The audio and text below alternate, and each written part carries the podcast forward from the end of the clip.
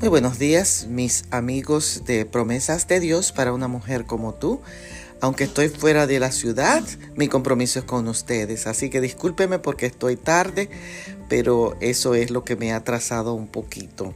En el día de hoy leo en la carta, más bien a los Gálatas, el capítulo 5 y el verso 19 que dice, manifiestas son las obras de la carne y estoy pensando en emociones.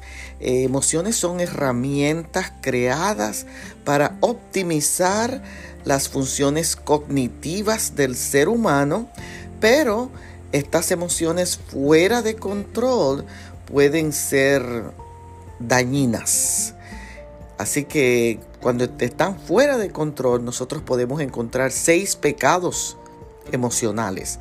Y en estos pecados emocionales está el miedo, la envidia, el odio, la culpa, la ira y el rencor. Así que estos pecados emocionales que controlan nuestra mente nos desconectan el espíritu y destruyen nuestro cuerpo.